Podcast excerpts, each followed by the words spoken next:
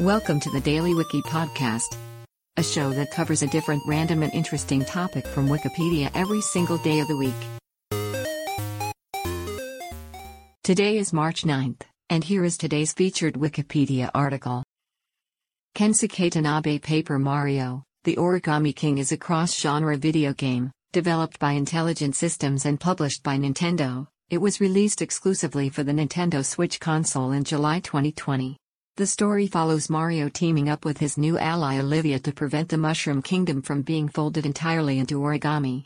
The game is designed to look entirely like paper, with multiple open world areas allowing for exploration and puzzle solving.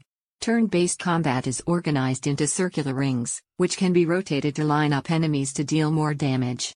The producer, Kensuke Tanabe, anticipating that he could not satisfy every fan, opted for entirely new gameplay and concepts compared to previous games in the series. The game received generally positive reviews, being praised for its graphics, writing and characters, and critiqued for the lack of other elements of role playing games, such as experience points. Reception on gameplay, mainly the puzzle style combat, was mixed. Today's featured article is provided by Wikipedia. You can find a link to the article in the show notes.